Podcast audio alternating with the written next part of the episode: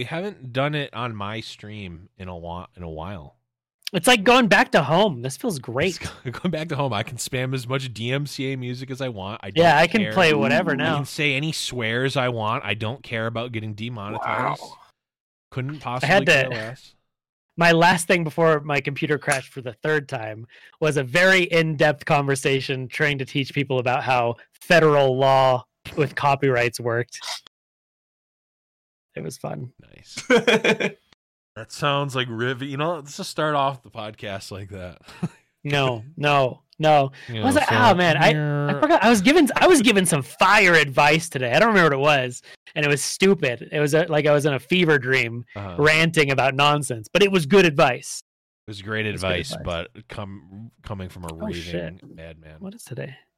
Oh, I need to submit those deck lists. I'll do it later.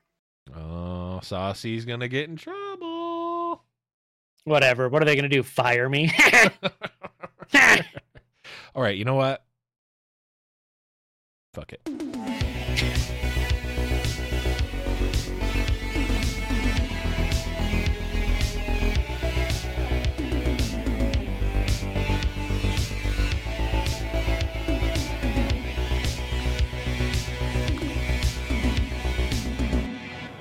Hello, everyone, and welcome to another episode of Runeterrible Radio. I am Blevins. With me, as always, is Saucy Mailman. What's up, buddy? What's going on, friend? How is it going? It is going great. We are back, at least temporarily, on my channel for the live stream, which is great because guess what? We can say whatever the fuck we want. Not that we couldn't anyways, but we can also do really stupid bits and play play as much DMCA music as I want. And I don't care if I get banned from Twitch. I have the local recording to put in podcast land. So too hot for Twitch. But Saucy, we're also joined by a special guest. We've got the one and only Liberty. What's up, man? Hey, thanks for having me. Super excited to have you on and talk about a little bit of lore because we're in a we got a couple of things coming up in LOR, but we've got a little bit of a lull, so we can really dive deep into how the sort of fun we've been having, what's been going on in the community, and all that good stuff, like we normally would. So, which is pretty sweet. But of course, we've got a little bit of housekeeping here. So if any of you are listening to this from the Mastering Runeterra world with Majin Bay and Jason Ferrant, both of which have been on our show and friends of the podcast. Jason hit me up a little while ago and was like, "Hey, do you want to do like a?" He didn't say this, but I'm saying it, and now I'm putting words in his mouth. Do you want to now be it's like canon? Do you want to be like sister podcasts? And I'm like, yeah. Why couldn't we be brother podcasts? But okay, it has to be a sister. It's like sisters. There's a legal. Yeah, there's like legal representation. He said brother, and I said no. I demand that we're sister podcasts. Yeah, but we're doing a little cross promo. So wanted to, if you're unfamiliar with their podcast and you're looking for like a more like strategy and gameplay focused than us, because if that's what you're here for, sorry. You've screwed up greatly. You have messed up. But make sure you're checking them out. Mastering Runeterra on all the podcast platforms and all that stuff. It's with Majin Bay, seasonal tournament winner, and Jason Ferrant. Who does not know that name, Florent? Who we just recently had on the show not too long ago. What was it, 2 weeks ago? 3 weeks ago? Both of them. We had both of them on within the last month or so. They do have a Patreon and a Discord community. And this weekend, they're holding a $1,000 tournament before the seasonal. So the week before the seasonal. Which the best thing about that tournament, if you are listening to this, is I'm in the tournament. You're playing? I'm playing it. Wait, you're playing in it? Playing. Oh, that's sick. I didn't know that you were playing in it. That's awesome. Yep. Oh. So yeah, I'll be playing in it. I've got my deck lists figured out. They're good decks that I'm bringing. Oh, well, there's no Lee Sin Zoe. That's all I can say. Me, so Jason Ferrant and Majin Bay are going to be casting, but also myself and Boulevard are going to be on the analyst desk. So we've got some fun antics going on for that. So make sure you check them out and all that good stuff. Okay, we got housekeeping done. So let's talk about our guest, Liberty. Yo. Let the people know. It's time to dive into your life. That's right. So let people know what's sort of your gaming background. What games have you played before? What got you? Who are you? Yeah. Tell the people who are you. I do not have a ton of gaming background, like at a very competitive level. I'm more of a for fun gamer in the past, but I kind of got into Runeterra around December, being like, hey, wait a minute, this is a seasonal tournament. I like card games. I'm sure I could do decently, and so that's what really got me into the more competitive side of Runeterra. Like I'm not pushed on the top of the ladder, but I like to try to hit masters every season, and honestly, yeah, I have a lot of experience in like physical board games and card games, okay. And so I really enjoy kind of thinking through plays, considering options, weighing benefits and bads. That's why we're not playing shooters where we You don't have to use mechanics in Legends of Runeterra. That's the big plus. Very true. I feel that one wholeheartedly. What games did you play sort of in paper? I grew up with Catan, that kind of stuff. Okay. Just a whole there's a kind of thing going on in Europe where they're calling it like the golden age of board games for some reason. And so I just crap ton of just different Euro games from Britain, from Germany. I just had a small community of friends who really enjoyed just trying out every decent board game that came out. Someone would buy it and we could all play it together. Nice. Yeah, that's awesome. I was really into board games when I literally lived above a hobby store. So like every single game came in. So we got to play everything, and like we would teach people how to play and all that. So like, it was like, oh, hey, legit, new customer, you want to learn how to play this new game that just came in that we also want to learn how to play? Well, no. Yeah. Come on, sit down. We'll bust it open. No, this is a good plan. Just come sit here for 3 hours. Family of four that just needed to use the bathroom. Boy, did they get roped into 8 hours of, doesn't matter, of, Mansions of Madness. What was the Shadows over Camelot is the one. I love that game. Yes. It's very fun. It's very long. Yeah. If your idea of fun is picking up a new rule booklet, learning a game, and seeing if you can beat your friends on a game that you've all just played for the first time, then it makes sense like why Runeterra would be a very attractive game to pick up. True. Absolutely. And is that sort of what you've liked about Runeterra? I mean, what has really, obviously coming from like Euro games, there's certainly the, economy management and whatnot kind of in Runeterra, resource management. Yeah. But for sure. What's really pushed you more into Runeterra? I'm a big Riot fanboy. I like my League of Legends. I haven't been playing it for very long. I only stumbled into it 2-3 years ago. But I'm a big fan of their world. I'm a big fan of the Runeterra universe. And so it's cool to play a game where we've got the champions chatting with each other, got the world alive, got all the sound effects, got all the lore on all the cards, just the amazing art. It's just a very living card game. And so when it comes to the other, I guess, card game options, this one, it's a world of up. You guys know what I'm talking about. Mm-hmm.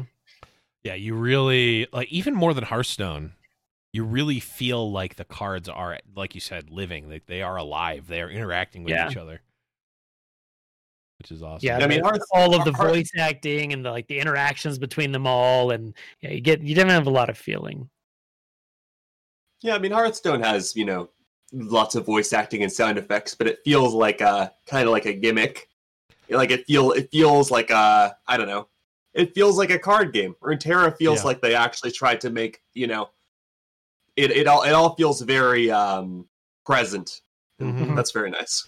Well, you can tell when there's different interactions between different champions for different things, or like when they it's like you don't even necessarily know when you play a champion or a unit, what they're going to say necessarily. They've got multiple. Whereas all I can think of is, everyone gets in here! Everyone gets in here! Or, my claws that bite! My jaws that bite! My claws that bite! It's like over and over and over and over again, which is so funny. But yeah. I will say I'm always continually surprised when I pick up a new deck and then I learn a new champion interaction. Yeah. I think it was Nocturne into Zoe, into a allied Nocturne into an enemy Zoe that I had just never heard before. It's just always surprising, all of the different lore that's just sprinkled through all the different champion interactions of like, oh, you know, turns out Zoe and Lux aren't best pals. Who would have known, you know? Who would have known? I actually heard one on your stream, Saucy, the other day that I had heard for the first time that I thought was hilarious. It was which one? It was Braum into Lissandra. Oh yeah, he's like, is it the mustache? And she's like, no. It's just no. So good. Oh, so good. Poor Braum. You know, it's okay. Sometimes it happens. I forgot that the one I really liked that I've been here recently was the Sivir and Renekton interaction. She says something about like I'm gonna collect some alligator tears, and he's like, it's a crocodile. That's really good. Warwick, is that you? Yeah, dude, you know Infinite TFT. Warwick's back. Yes. I apologize. This is my one official apology for anyone listening. Warwick is back in season. It's going to be random Warwick time for the next, few months. So true. That's all I got. So we were one apology. He's also a one cost now, or he's back to being a one cost now, so you get to hear him even more than you would. All the Warwicks all the time. So for anyone who doesn't know, Teamfight Tactics, the new set is in the PBE right now, and that's going to be a great addiction of mine. So you'll get a lot of TFT talk. Same. I got to get on that.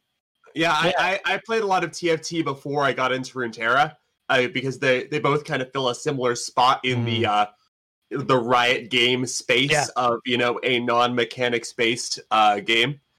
And so I would always push like at least gold in TFT. Nice. But the problem is that in the old sets, once you've played like 80, 200 games, like it gets very boring and repetitive, it feels like. And so with this one, with the new mechanics being introduced, I've only just read them over, skimmed them. But it feels like there's a lot more replayability in this next upcoming set. So I'm really hyped about that. Yeah. Well, I mean, fuck it. Let's do a little TFT talk. Cause it does definitely go into Runeterra a little bit of context. So when we started the Runeterra podcast, I was full time doing a TFT podcast as well. The TFT podcast is currently on hiatus, but I came in, obviously before Runeterra came out, thinking like, oh, I wonder how these games are going to interact together because the communities are going to interact because. And we've talked about this on the show before, so the regulars are going to be like, "Oh, they're going into this conversation again." But it's very interesting how the community. I mean, the games are obviously very different, but how the communities are very different. TFT is very much to me feels like okay, MOBA and League people are now playing a strategy game, whereas Legends of Runeterra, there's some of that for sure. Legends of Runeterra is more like card game people are playing the League card game rather than like that. That's what it feels like to me. That makes sense to me. Super interesting. But, people like... I mean, honestly, a big factor of that is that the TFTs in the client and Runeterra isn't. True. So you're going to have a lot more people trying out TFT having, just lost 3 games in a row in League than trying Runeterra. Wouldn't know that's like. Never lost a game of League. So. That's right. I definitely never lost in Wild Rift either. I definitely never lost when I was. Yeah, that one I have. Wild Rift. That one I've lost. I gotta figure out how to get Runeterra Wild Rift set up to be able to stream because I've been playing that so stinking much and I just want an excuse to play it more. Same. Oh honestly. My gosh. How do you? So freaking addictive. Is it easy for you to stream, Saucy? It's super easy if you have an iOS device. Oh, okay. So if you have an iPhone or iPad, it's really easy. I do have an iPhone. I'll message you later to figure it out. It's the easiest thing ever. Wow. Okay, dope. Yeah, give me in on that convo. We'll sit down and figure this one out. Might be getting a little stream game back on. Who knows? Yeah. But anyway, back to LOR, at least a little bit. Wild Rift, TFT, both great games. Heard about them. I've definitely heard about them and played them. Liberty, we've been friends for a while. I've known you for a little bit, and you primarily are creating content for Legends of Runeterra. You're putting out a lot of YouTube videos, a lot of Twitch streams, YouTube videos. Yeah, daily YouTube videos, which is great. What are your goals? What are your goals for Runeterra for content creation? What are you trying to do? See, that's a great question. I wish I had a straightforward answer, but basically, like I've got a bachelor's degree in economics. You know, I've done the normal life stuff. And I'm like, hey, screw it. I don't want to go work at a bank. I don't want to go work for the government. I don't want to go do expense reports for some company. But I want to do streaming. It sounds so fun. Because it's so freaking boring. It's like it's like taking all of the the thing is that I say Runeterra is a living card game with reason. When you take all of the voice lines, the graphics, you strip it all away, you have sync and accounting, with a little bit of RNG. So that it's the having life is really important to having emotion and stuff, I've got a math brain, but an artist heart. I can't bear to just stare at spreadsheets all day. Anyway, so I decided, screw it. I'm going to throw in my lot. I'm going to become a full-time streamer, a full-time content creator. I'm going to live every 12-year-old's dream. And so that's what we're doing. We're full-time trying to pursue content creation. So hence the strategy for that being, daily up YouTube videos is a good start towards that, and as I get more proficient with that, we'll start exploring other opportunities for growth. Love it. I'd love to hear it. I also just absolutely love the line that Runeterra is just accounting with a little bit of RNG. That's so funny to me. It's basically the same thing. I mean, when you think about it, a lot of the on a not even joking, a lot of the concepts, not from Runeterra, because I didn't grow up with Runeterra, obviously, because I'm old, but from magic and poker, I use those as my life philosophies and how you risk management. I guess it's kind of a little less in Runeterra because we have the Oracle Eye that works 80% of the time, 70% of the time. Yeah, cheating, man. Yeah, when you're getting better at magic and you're taking it seriously, I had my people I practice with, the best way to get better at magic is get better at math. It's one of the biggest skills in card games. And sometimes the Oracle Eye breaks and we can't use it. So true. Oh, always important to be able to figure out all the effects going on. Yeah. Yeah, Oracle Eye. We praise the Oracle Eye. It's such a good idea. It's whoever created Oracle Eye, it's just a good smarts on your part. We talked with Umbridge, and I don't remember. Mm-hmm. I don't know if he credited anyone specifically, but I remember him saying someone on the team was very vehement about getting it done, and someone else, I don't know if it was him, was like, "This is going to be a lot of work on the back end to do this. Are we sure we want to do this?" Oof. And they ended up saying yes, which is, I think, we as a community, it's kind of a thankless job, I think, sometimes, because, boy, is that Oracle Eye amazing. For better or for worse, that thing single-handedly boosts, a good half of the players you play. The amount of carrying it does when choosing your blockers or attackers. True. It's just ridiculous. I always love when you play against someone who you can tell definitely is not using the Oracle properly, because I've been playing a smattering of various Dreadway decks, and that makes math a little different. True. And so today earlier I might have had two Fun Smiths and a couple Dreadways out, and my my Get Excited did a little bit of damage. It's just like, you know, some stuff like that. So how does Dreadway and Fun Smith work? The Fun Smith happens first, and then the Dreadway doubles the damage. It doubles it at the end? Yep. So if you have like... so like if you have a Get Excited and a Fun Smith and a Dreadway, it takes the 3 plus 1, and it'll be an 8. Okay. I guess it... And if you have 2, it's disgusting. 16. Yeah, that is hilarious. Yep. Yeah, I had a 20 damage Get Excited. It was pretty cool. Oh! Oops. Well, there's some YouTube content. Yeah, we were playing Teemo Dreadway as normal people do. Get those mushrooms dealing extra damage. It's great. Now, does Funsmith doesn't stack with shrooms, right? It's just the Dreadway. Funsmith doesn't. Okay, yeah. Okay, but Dreadway does. So here's the question: if you have Dreadway out and your opponent has leveled Lissandra, does it? It would do a damage. It'll do damage. Okay, cool. Because the mushroom does 2 damage, so it takes off 1 for the tough, right? And it hits him. I was wondering if it was like the mushroom does 0 damage and it doubles 0, but it doesn't. We countered Lissandra easy. Just played Dreadway. All it took was now an 8 mana unit. Love it. Yeah. Okay. Yeah. There you go. Speaking of awesome cards and cool things to do in Runeterra, Liberty, we got to ask you, what are your 3 favorite cards in LOR? 3 favorite cards. Oh, that's quite a lot of cards there. I mean, you only have hundreds to choose from. I'm going to change the question up. I'm going to go for 3 favorite combos. Sure. Okay. That's even better. So my first favorite combo was when I had first started playing. First season, we were pushing to Masters. I figured out the sheer amazingness of Judgment Fiora cheese. Yeah, like it's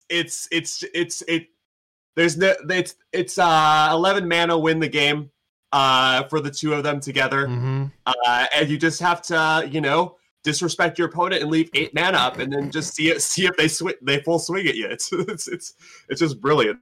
Always enjoyed that one. I regardless of the meta, if I'm running Fiora, I have one of Judgment. I just it's just a necessity. I love it. You know, gotta have those together. The other one would be the is Scar Mother into, I guess it's a 3-card combo. It's kind of a 2-card combo, but it really helps to have Scar Grounds down. So it'd be Scar Grounds into Scar Mother into the Basilisk. Ooh, yeah. The 7 mana one. Yeah, there is no stronger amount of raw damage in the game than that combo.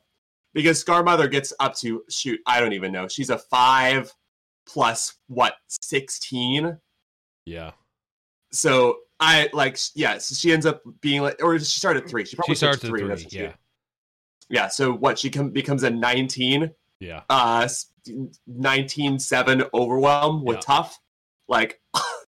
I'd love to see it. And then the Basilisk already, is a 5 Overwhelm. That's no shabby drop either. Yep. That is the really fun thing about Scar Grounds is there's never a point in the game where you can't win in one swing. True. You can't stop that combo. I mean, there's stinking answers, but you guys know what I mean. Yeah. It's really fun playing that into newer players and just slowly losing the game, and then you drop that combo, and they're like, "Well, shoot, I was winning the whole game. What happened?" It's a broken as hell combo. Okay, well, I was only thinking of 2 combos. Now I've got to scramble and reach for a third. See, you didn't spread yourself thin enough. Now you got to find another one. Okay, I got to find another third combo. Got to find a third combo. I did. You played yourself. Yep. Huh. This interlude brought to you by AMC's The Walking Dead. You've been waiting so much. Long to do this. Like, it feels so good to be able to play the stupid drops. I think I'm going to have to go for the current Lucian Azir rally combos. Ooh, okay. So I actually have been uploading some clips to Runeterra, funny moments, because that's, getting my name out there. And I uploaded a clip where I was swinging with a Lucian and a board of 4 units. They played a box, killing the 4 units. Mm-hmm. So my Lucian was leveled with a swing. So I decided to play a Shapestone on the Lucian, get in a cheeky, absurd amount of damage, right? Turns out I missed a lethal. So I they were at basically full, but there was a way I could have rallied, and then because there was a Zir, so they created a Sand Soldier, and that caused the Lucian to do the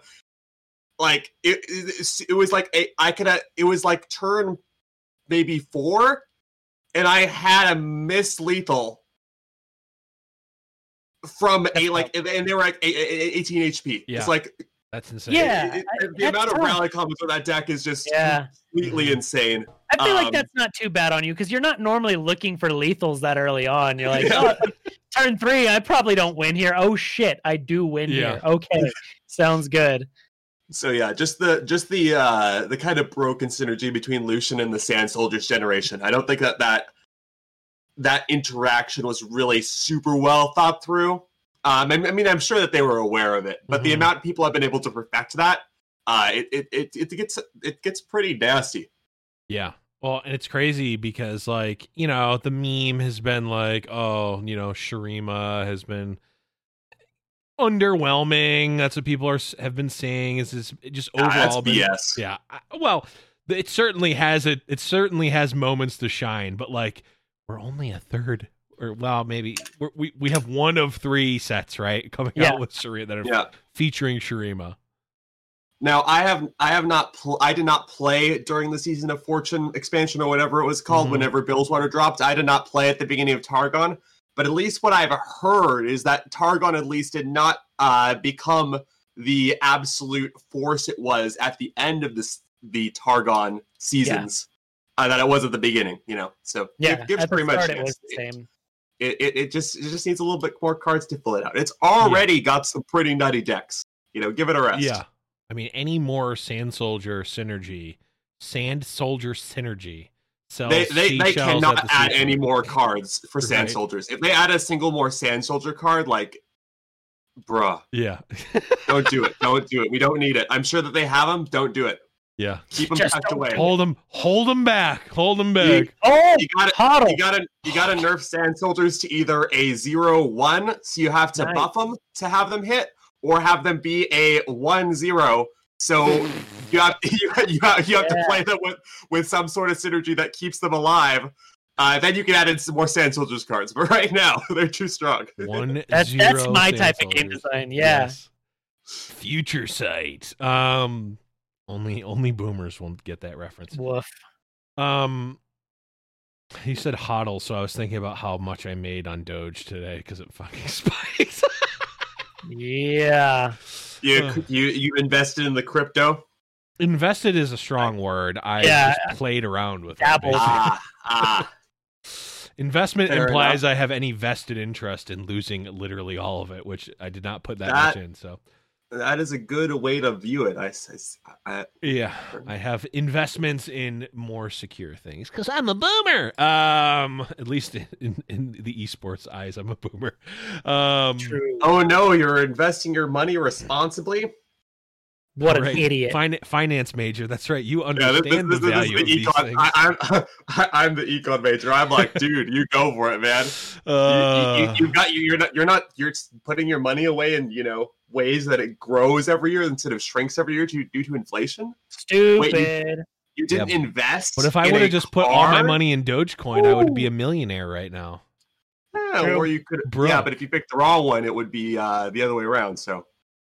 Yeah, but did you ever learn this sound piece of investment advice in school, which is only buy stocks that are going to go up? Did they teach you that buy the good ones. Well, the real solution is just get to know Elon Musk on a personal basis, and then just figure out what he's going to tweet ahead of time, and then it's not technically market manipulation, and it's not technically insider trading, but it would be very, very profitable.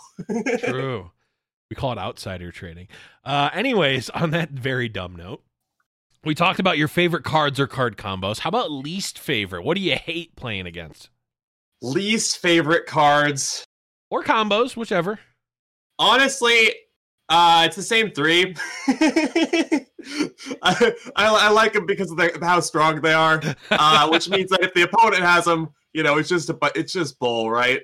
They're things that I feel like are maybe just a little bit too strong and could use a nerf. I will happily abuse them, but you know, I literally just lost the last game I played before coming on here to the Basculist Scar Mother combo. So. So, you know, love it. In terms of like actual cards, individual cards I dislike, I don't know. The thing is, I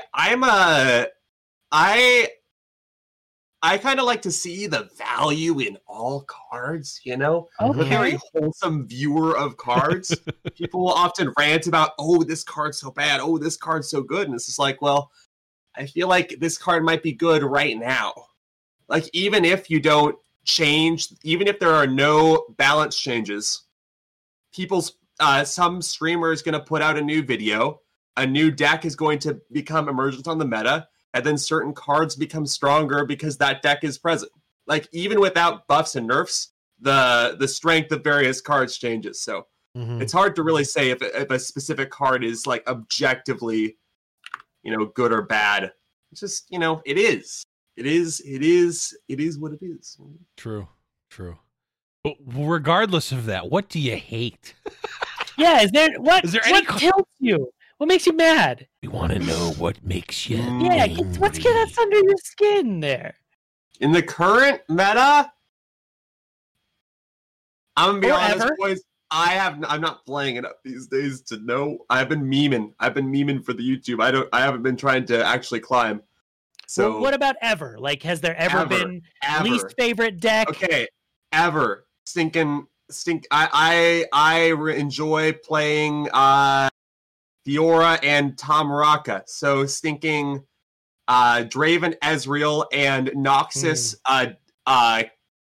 damage based removal. Mm-hmm. Where if any of your units gets touched, they're dead. Yep. Stinking one mana Phlox. There you go. Phlox is good. Phlox is a good card. Phlox will absolutely flock you up. Yeah. Phlox. There you go. There's one of my least favorite cards in the game. Phlox is dumb. It should deal 3 damage. It's one mana for 4 is just, it's ridiculous. What always gets me is decks that have no reason running Phlox, so you don't play around Phlox. Like, I was playing against a guy playing Teemo Noxus Burn, and he was playing a bunch of weird removal. He was playing like what was it? It was the one that like Noxian Guillotine and like some other Guillotine? Weird. Yes, and shit that I was not playing around. Was he at least playing Tribeam with the guillotine?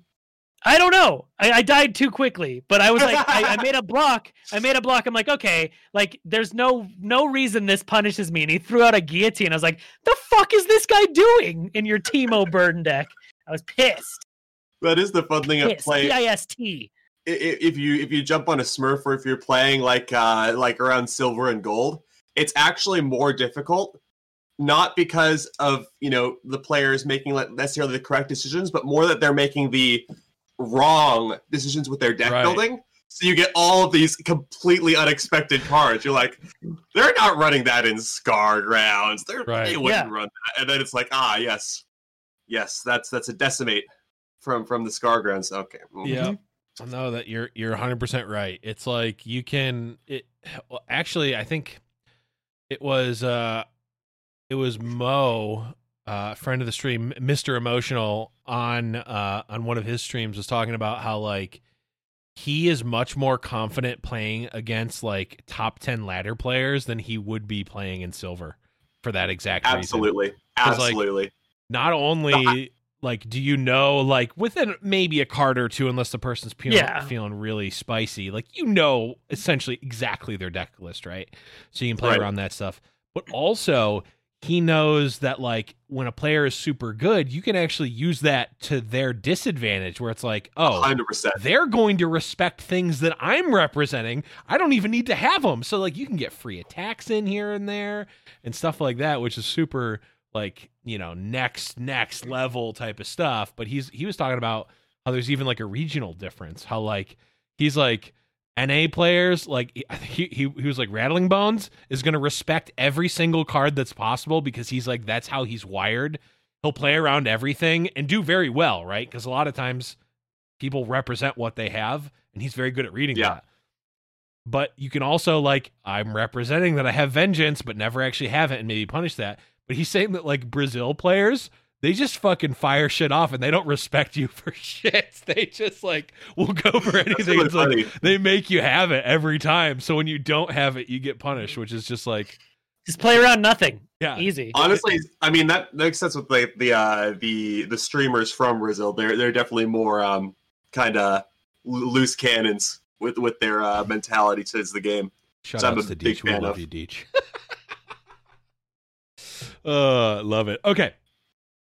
But yeah, that's one thing I do need to work on for my game is that I am very bad at representing cards I don't actually actively had up in my hand. I kind of view the game as if I'm playing against a computer often, and where that can see my hand basically, or just that like I'm going to make the optimal play given what I have, not what I could have. And that's a really big thing I need to learn is start to play around stuff that I don't have, and therefore force my opponent to also play around that. For what it's worth. As someone who has watched a lot and casted a lot of the high-level gameplay in tournaments, there are very few people that actually do that. And, like, that actually... there's not... Except for me, because I've never made a mistake. Right. Ever. Well, Saucy obviously plays flawlessly as the most winningest Riot GP contestant. Actual true facts. There you go. Best performing Riot GP player, it's true. Period. Get on my level, idiots. I've been trying to learn how to be more toxic playing Wild Rift. So true. Blevins is trying to teach me how to be a shithead. I'm trying. I'm learning. I feel like it's an important skill. I don't really get it. I sometimes can tap into it a little bit, but it's mostly just kind of parody what other people have done. I don't really feel it in my bones, you know. Have you ever? I think I've only done it once in Runeterra, but have you ever scummed out a win with an emote? So what do you mean?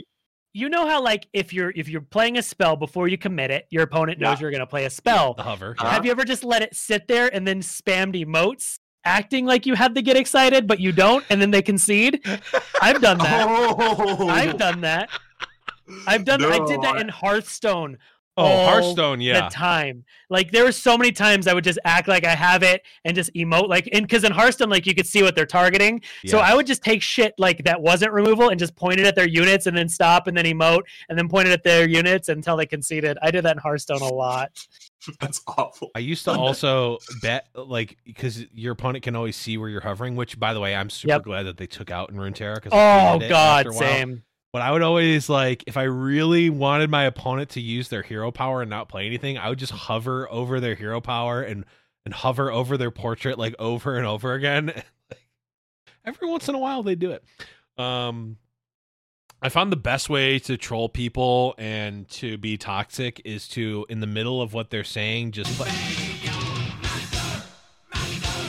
I hate you. Play really stupid Metallica clips. You're canceled. That's fine. I don't care. Okay. Pretty much the only use of emotes to like, you know, manipulate the game state is I will occasionally do a sad poro when I think the opponent thinks that they are in a good position. Mm-hmm. I will sad poro to encourage them to take the misplay. Right. And like go all in. But that's about it, you know. Yeah. The only thing that would maybe be construed as BM that I do via emotes in LOR is when my opponent makes a questionable play, I'm snapping off that Quinn emote. That like yeah. I love that. Quinn I think might be the most underrated emote. I think Quinn emote is underrated. Quinn and Lux are my most used. Ooh, Lux is a good one too. Lux is my favorite. Whenever they emote, you snap thumbs. Snap thumbs. No matter what they emote, I always reply with that. Like, congrats. You did it. You good job. There. You love to see it. Okay. Speaking of things that you love to see, Liberty, we got to know. What's your favorite Guardian in the game? Who are you rocking? Favorite guardian in the game? I'm honestly preferential to the default Oro. Okay. Do I understand it? That's solid. I am not a big fan of honestly, I'm not a big fan of cosmetics for the board and for the guardian. Okay. It feels wrong almost. Like I will switch them out occasionally. Mm-hmm. But like I don't know, I like the free to play feel. Like I have the Poro from the beta, but I don't use it because that would be weird. It's not the default one. So fair enough. What about the birthday one? I was gonna say we're getting a new one, birthday cake Poro. Maybe I'll warm up to the birthday one. In terms of non-starter Poro ones, you know, it's got to be one of the dogs, right? You know? Yeah, Doggo's good. I like Cosmo. I think the Cosmo, the cosmic one would be my vote. Mm-hmm. That's a good one. It's a good one. I know a lot of people are preferential to the dragon. I honestly just haven't played with the dragon enough to try it out. I am not endowed with money, so I am. Preferential to the ones that I can get for not very much. Fair enough. So if you followed my advice of just buy stocks that go up, I mean... Yeah, there you go. See, well, here's the problem with the stock market. Stock market, you can make a lot of money with money you have. True. The second part there, having the money in the first place, right, is where... Ooh, yeah, that is a hard one. Very true. But there is a way that you can make a lot of money via Runeterra, and that is the seasonal tournament. The seasonal tournament. Pro transition. That was really good. Which is coming up soon. In the next couple of weeks, not this weekend, but the next weekend is the Swiss rounds. And then the weekend after that, of course, is the Top Cut. So Liberty, I know you've been talking about being more of a for fun player, but do you take off the for fun hat and go try hard during the seasonals? I'm intending to play in seasonals, boys. The problem is that I do not have a Smurf right now or an alt, depending on what you want to call it. Mm-hmm. So all of my YouTube content I am doing on my main, so it has made it very difficult to climb when I am playing a new deck for every day of the week. Yep. That has made the climb kind of difficult. I might hunker down. Dilemma. Yeah. It's all the time. Oh, why aren't you top 10 masters? I'm like, because you wanted me to play like Lux Braum shit. Like, you can't have it both. Just Saucy, win. Can you play no follower, only follower buff spells.deck, please, to master? Yeah.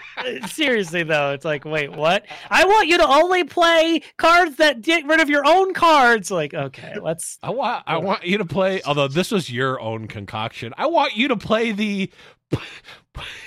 Put shrooms in your opponent's deck and then draw cards from their deck and kill yourself deck. That is a fun deck, though. It's like the Russian roulette deck. It's so fun. It's a good combo. I like it. Although, what's worse? The don't play any followers, but only play cards that buff your followers deck. The fill your opponent's deck with puff caps and then nab to kill yourself off of puff caps deck. Or... any deck with Yasuo in it. That one. That's the worst one. Yeah, that one. Easy. See, that was the easy worst deck. That was called a joke setup. So yeah, I mean, all of those decks were from the Skunk, by the way. Anyways, moving on. Yeah, I started playing Runeterra because of the seasonal. I honestly wouldn't have started playing it. That first seasonal announcement. That's what got me into it again. Really? Like I played in beta and put it down. So I started playing because of the first seasonal. I was only gold in time for qualification, but I was master by the end of the season, so that's something nice. And I played last one. I went 3-2. Nice. And so we're planning on going at it again. I'm going to be honest. I don't expect to win because I have not been practicing. I do not know the matchups. I do not know the meta decks. I do not know the deck lists in and out. But I'll be there. Nice. I'm at least planning on it. I've mainly just been focusing on getting my content routine down more than competing right now. Honestly, fair. The seasonal, of course, is going to be.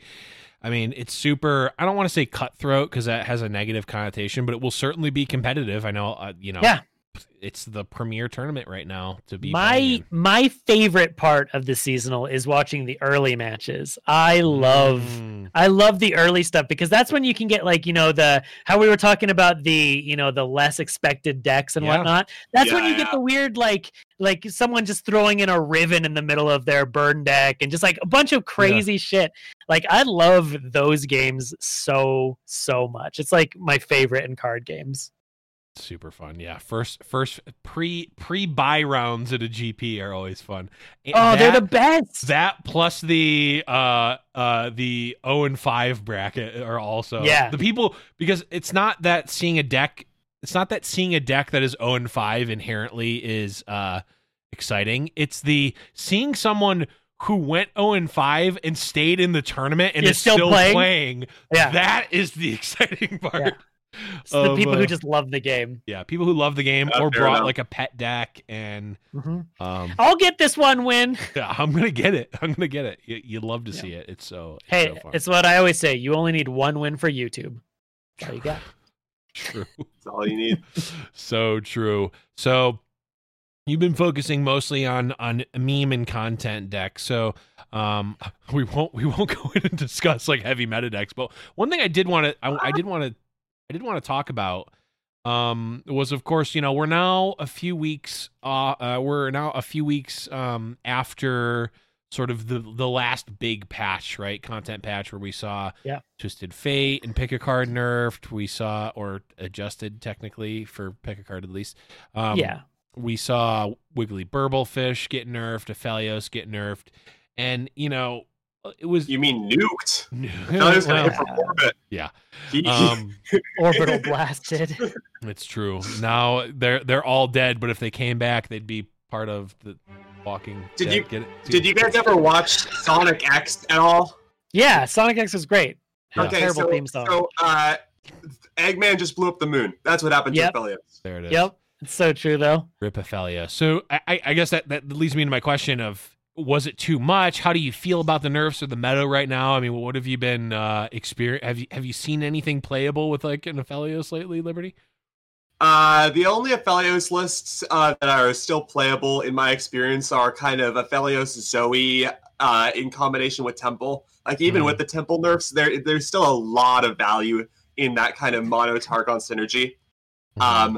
You're not playing for the Aphelios weapons. That is the big change there, right? Mm-hmm. You're more just playing for the card advantage from the weapons rather than because the weapons are now bad cards instead of good cards. Mm-hmm. Before, they were all, you know, net positive cards that you also had card advantage on. Like, they were slow, yes, but, like, if you could cast them, you know, without being punished for their speed, they were very, very strong cards. But now they're just, you know, the card advantage is card advantage. Like, the you know, if you can outdraw the opponent's deck, it doesn't matter how much better their cards are. You know, if they don't have any cards, they're, you know, nothing they can do. So that's what I would say for Aphelios. It is a shame though, because when he first dropped, I loved Aphelios when he first dropped because for the labs, like the thing is that his level up animation is so stinking cool. Oh, I love the Aphelios level. It's really good. I made a prismatic one. I thought Aphelios was cool.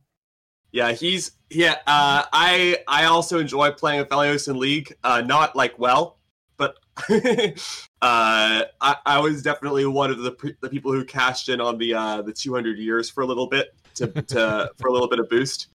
But yeah, when you I honestly appreciate that they held his identity going into lore, that he had to be nerfed, you know, patch after patch after patch after being dropped. That's they at least held to the champion identity. I can respect that. And TFT, also in TFT. True, he did have to get nerfed in TFT multiple times. Yeah, he was a problem. I wonder if he's going to be a problem in this set. What was amusing is that people were looking at Aphelios when he was first released and being like, I don't think he's that good. And he spent like, were you guys familiar with the kind of rumblings from the release trailer and how they had to cut the release trailer on their Twitter for Aphelios? Originally, when he was first revealed, his card said Grant. Oh, yeah. I do remember seeing that. Yeah. So they had to actually re-upload their Twitter vid. They actually cut the release video short. They uploaded a shorter version that didn't show the card text, so they could pretend that never happened. Yeah, we just ignore that one. Imagine Aphelios with Grant. Aphelios with Grant. Yeah, it's exactly what we needed. And people then were saying, like, overall, I think that people generally have no idea the strength of new cards. Even the best players have no idea what they're freaking talking about. That's kind of my main conclusion, having only kind of been through two main card drops from playing. Mm-hmm. Like, I remember all the conversations about how bad Zoe was going to be. Mm-hmm. Remember all the conversations about how bad Aphelios was going to be. Mm-hmm. You know, it's... How good Whimsy was going to be. People were so... It was going to break the game, I know. There's so many people who were like, oh, Whimsy breaks the game. They're going to need to nerf Whimsy. Whimsy's going to be in every deck. Ionia is back again. This is better than... It's like, dude, this card's trash. It's not even playable. Not only is it not great, it's not playable. Like, so many people were wrong about that. But no, I think you're 100% right. I think... So take this with a grain of salt, because what I do think is that it is fun to speculate about new cards before they come out, because that's what we get to do. We don't have the ability to play them before they come out, and it's fun to speculate and all that stuff. But when push comes to shove, like, it is very hard to evaluate cards without actually having played them and without having played them in their actual environment, right? It doesn't matter, you know, if... you know, on paper, you know, Aphelios is good or bad or other. It matters what the meta is like and if he's playable in a deck and in that too. Because, like, you know, a card like Zed, for instance. Zed hasn't changed since he was released, as far as I can remember. I don't think Zed's been changed once. And he has gone from being one of the best decks in the format in Kinku Elusives, rest in peace, to, like, maybe sometimes fringe, like, B- tier playable sometimes. And then he went back to being good in the Zed Lee Sin deck. Right. Oh, wow. Then Zoe came out, and now we don't see that anymore. Now we see, like, Jarvan Lee, or not Jarvan Lee. Yeah. Oh, wait. The Jarvan Lee Sin deck. Someone make Jarvan Lee Sin. I want to play that deck. But, like, you know, Zed literally has not been touched since beta, as far as I can remember, and I don't think he was ever changed as a card. And yet sometimes he's good, sometimes he's bad. So it's not all about, like, the power of the card inherently. It's about what's around it. So, for sure. Yeah. So what do you think about the meta game stuff right now, Blevins? Because I've actually been having a great time. I've been enjoying playing stuff ever since the most recent balance patch. Now that TF Fizz has fallen again this past week, its win rate has gone down a bit as well. It's been really, really fun. What have you been experiencing? I will say that the most recent Fight Night was one of the most diverse metas we've seen in a while. We actually saw a reasonable amount of Shurima decks played in the tournament, which was cool. You know, we saw a Lucian Azir deck, like you talked about before, Liberty, actually do quite well in the tournament, which we haven't, we've seen on Raw. It's super sweet. We saw Duckling, who's a pretty big content creator and streamer, did quite well with that. Ended up getting second place in the tournament, I think. Yeah, second place in the tournament. And played that deck super well and had a really good, found a lot of really cool lines and knew, like, you can tell, like, knew how to play the deck, because it's like, it's not just like, oh, I'll play my my Sand Soldier guy on 1, Lucian on 2, Azir on 3, and attack every turn like an aggro deck. It's like, okay, I'm going to pass turn 1, play like a Preservarium on turn 2, pass turn 3, and then on turn 5 I'm gonna play like Lucian. Or I'll play Lucian on turn 4, and then on turn 5, I'll play like Azir and 2-1 drops, and I will level up Lucian and Azir on the same turn and attack you for like $1 million on one turn. And knowing when you can set that up is really cool. So we saw that. We saw there actually wasn't any deep in the tournament, but there was like Ashe Noxus, Ashe LeBlanc. Noxus was was there, and just a lot of really cool stuff. A lot of Demacia Targon, which if the meta becomes like very Demacia Targon, that is a snooze fest for me because I hate that deck. It's very boring to me. Yeah. I don't think it's broken or overpowered or anything. It's just a boring play style to me. Like, it's I never slow. Want to play that unless the Demacia Targon is Jarvan Lee said. Oh wait, wrong. No, Jarvan. No, but Jarvan is part of that. Jarvan Tarek. That's what I want to see. That thing's fun. Tarek plus Golden Aegis is sweet. It is cool.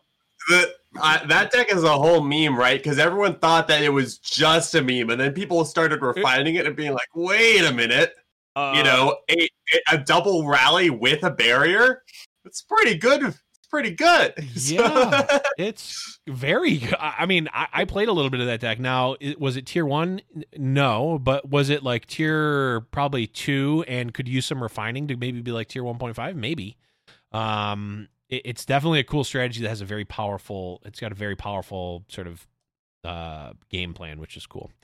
So yeah, I've been liking the meta a lot, at least so far. I think the amount of Demacia Targon is a little, not concerning, just like kind of boring to me. But besides that, I think the meta is in a really cool place. We're seeing Ezreal, we're seeing Draven Ezreal, we're seeing aggro, which is cool. Yeah. What about you, Liberty? A lot of aggro. I just came back. True. What have you been liking? I've been liking a lot. I think I've been playing a lot of. Well, right now my pet deck is Ezreal Gangplank. Okay. I think that deck is very good. Not just because I haven't lost with it yet on ladder, but because it's very good. Yeah. Riptide Rex? The deck is actually strong. Do you use Riptide Rex? I'm running one Riptide Rex right now.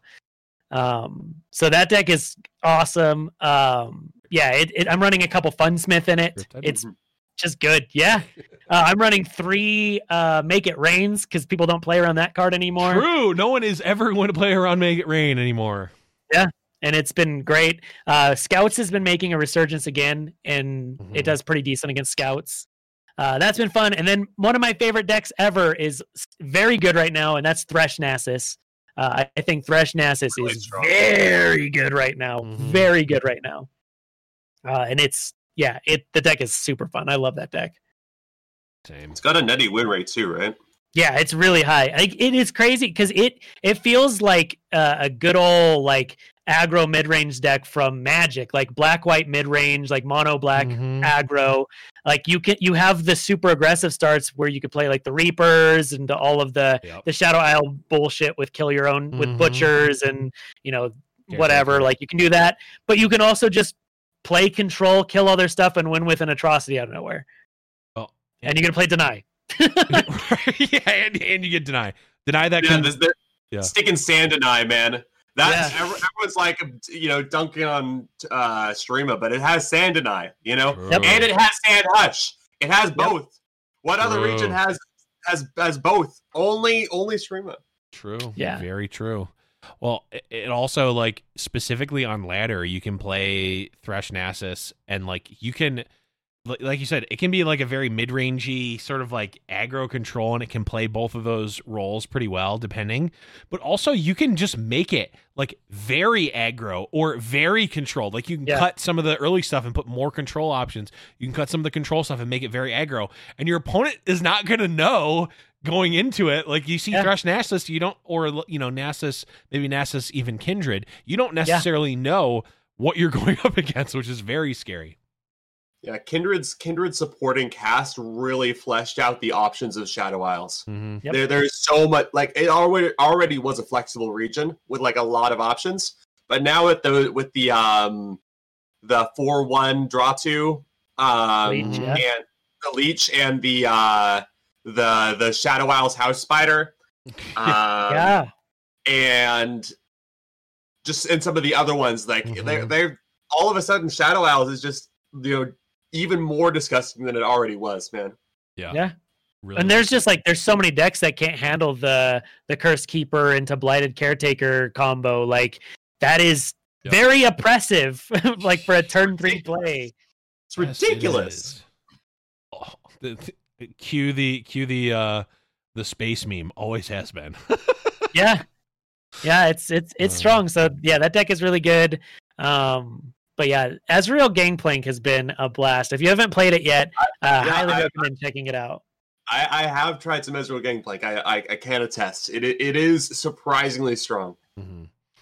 Liberty, I know you mentioned you've been playing Braum, Vlad.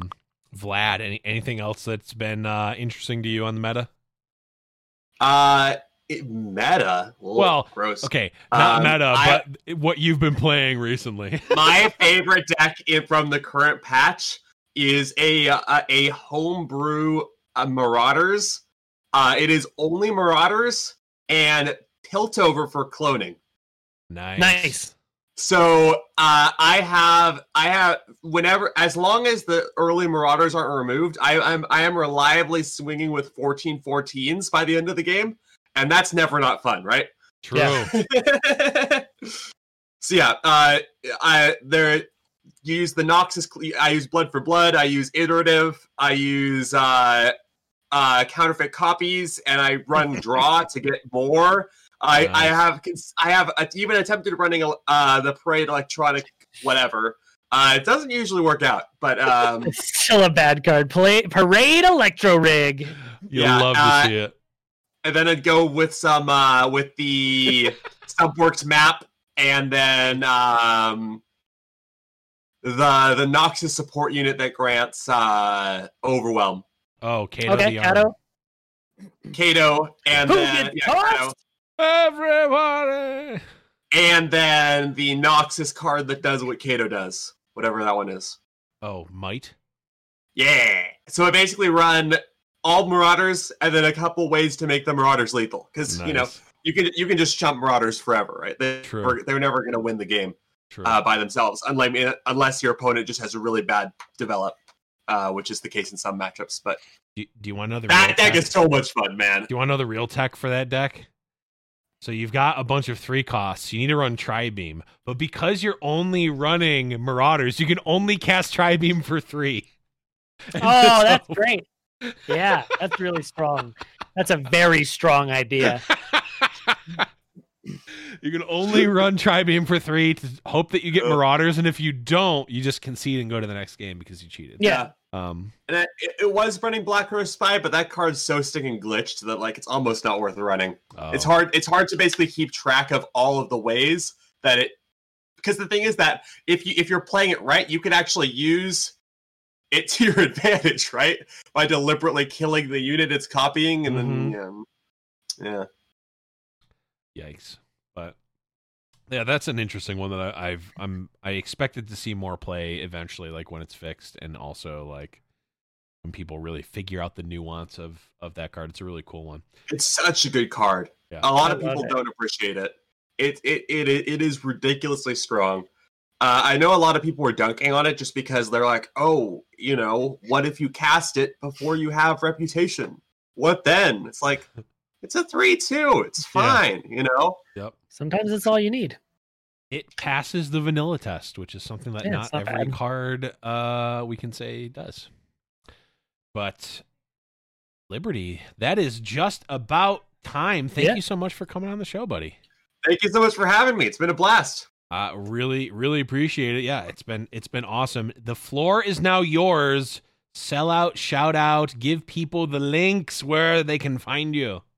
The floor, hell yeah. Well, I'm on Twitch, Liberty1844. I'm on YouTube, the same. Those are my main 2 channels these days. I will say, though, I actually have been working all weekend long on a big project. Ooh. I have been having sleepless nights the last night as well. I will say in the last 3 days, I have maybe slept for 5 hours. That does not sound healthy, but so, I'm excited. If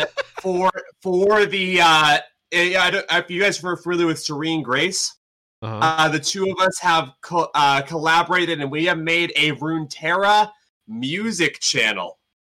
So we have released one parody song that was basically the diss track for TF Fizz to the tune of Blinding Lights by the Weeknd. And today we just dropped the celebration for the anniversary, we did, I don't know if you guys are familiar with the TikTok song Astronaut in the Ocean, but we did Nautilus in the Ocean. So nice. Y'all go check out Fervor Face on YouTube.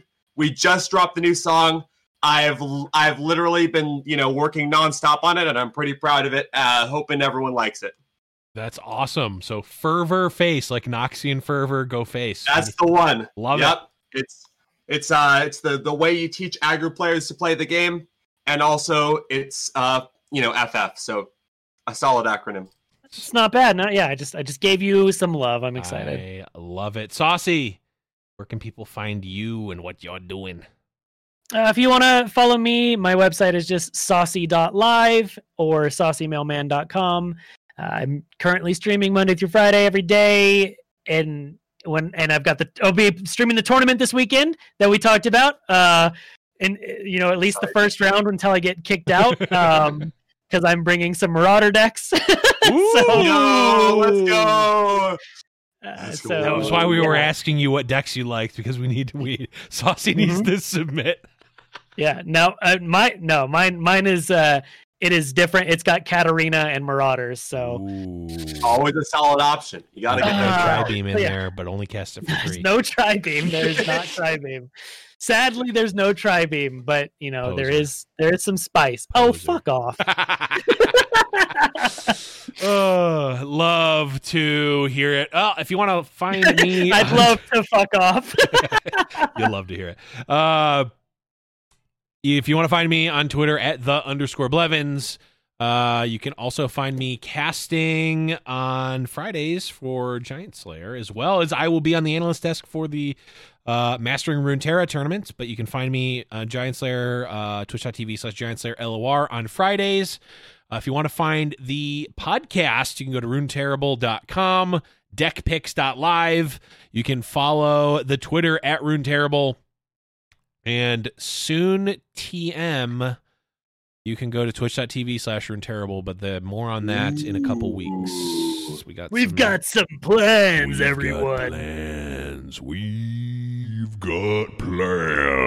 but we'll get more on that later.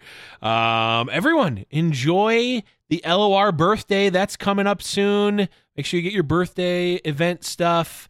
And, log in every day. Yeah, make sure you log in every day and get your free stuff, even if you're not going to use it. Just get it. Or you'll regret it. If you don't get the birthday cake, Poro, you are going to regret it. You will regret it. But that is going to be it for this episode. Thank you very much to our guest, Liberty. But for Liberty, for Saucy, I am Blevins, and we'll be back next week to talk about some more Legends of Runeterra.